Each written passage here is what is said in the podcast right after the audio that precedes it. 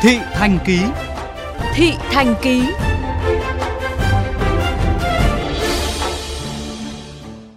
Thưa quý vị, y tế cấp xã phường được coi là các pháo đài trong cuộc chiến phòng chống dịch bệnh để sẵn sàng cho mọi tình huống, đảm bảo người dân được tiếp cận các dịch vụ y tế sớm nhất, tránh quá tải hệ thống y tế tuyến trên mỗi khi dịch bệnh bùng phát. Việc đầu tư nâng cao năng lực cho mạng lưới y tế xã phường đang được thực hiện ra sao? Ghi nhận của phóng viên Minh Hiếu tại Hà Nội.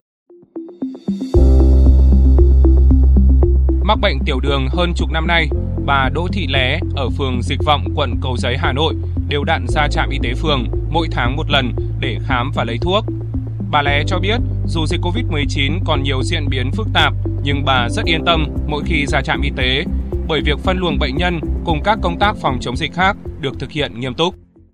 Tôi à, lấy thuốc thì tôi uống tôi cảm thấy ổn. Bác sĩ bác sĩ ở đây quan tâm và mềm dẻo, dịu dàng, hỏi cái gì cũng không mắng. Trong lúc Covid này, các bác thực hiện tốt lắm. Bao như là nội quy các thứ đi khám từ ngoại quy dở vào là người dẫn đưa các thứ đến nơi đến chốn lắm. Tôi cũng uh, yên tâm.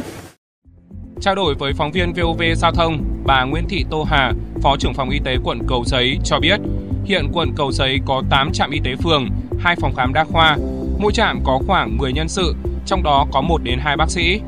Theo bà Hà, hệ thống y tế cơ sở là lực lượng vô cùng quan trọng trong công tác phòng chống dịch. Mạng lưới y tế cơ sở chúng tôi đã kiểm soát những cái trường hợp mắc Covid và truy vết F1, F2 kịp thời là đưa đi cách ly hoặc là tổ chức cách ly tại nhà. Và mỗi một phường có đăng ký và có thành lập một trạm y tế lưu động với nhân sự mỗi một cái trạm đó là gồm có 5 người trong đó thì có hai nhân sự là y tế của phường và có ba người khác là y tế ngoài công lập chúng tôi cũng đã xây dựng các kế hoạch tiêm chủng tập huấn cho cái đội ngũ y tế của các phường ấy và sắp tới thì chúng tôi cũng đang chuẩn bị kế hoạch để tiêm chủng cái lứa tuổi từ 12 đến 17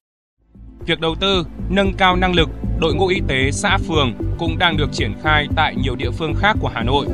Ông Nguyễn Thành Luân, trưởng phòng y tế huyện Đông Anh cho biết, bên cạnh ngân sách của huyện thì trang thiết bị còn được bổ sung từ các nguồn xã hội hóa. Đội ngũ cán bộ y tế cũng được huy động từ mọi nguồn lực để phát huy hiệu quả cao nhất. Mỗi trạm thì sẽ có 5 đồng chí cũng như là các cái lực lượng uh, các y bác sĩ của phòng khám tư nhân cũng như là y bác sĩ nghỉ hưu. Công tác tập huấn thì là duy trì thường xuyên do trung tâm y tế tập huấn về các cái an toàn sinh học mặc đồ bảo hộ cũng như là các cái nội dung liên quan đến xét nghiệm. Rồi sở y tế có tổ chức tập huấn online để thực hiện các cái quy trình liên quan đến tiêm chủng cho trẻ em à, từ 16 đến 17 tuổi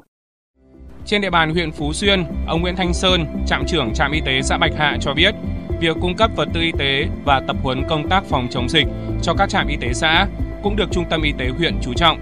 Các trạm đều có cán bộ trực đường dây nóng thực hiện sàng lọc, phân luồng bệnh nhân ngay từ khi đến khám.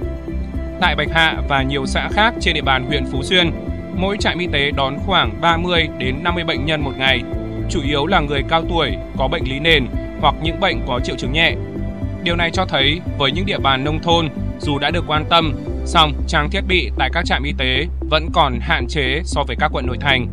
Do vậy, việc đầu tư và nâng cao hơn nữa năng lực hệ thống y tế cơ sở là yêu cầu cấp thiết để Hà Nội bước vào trạng thái bình thường mới, chung sống an toàn với đại dịch.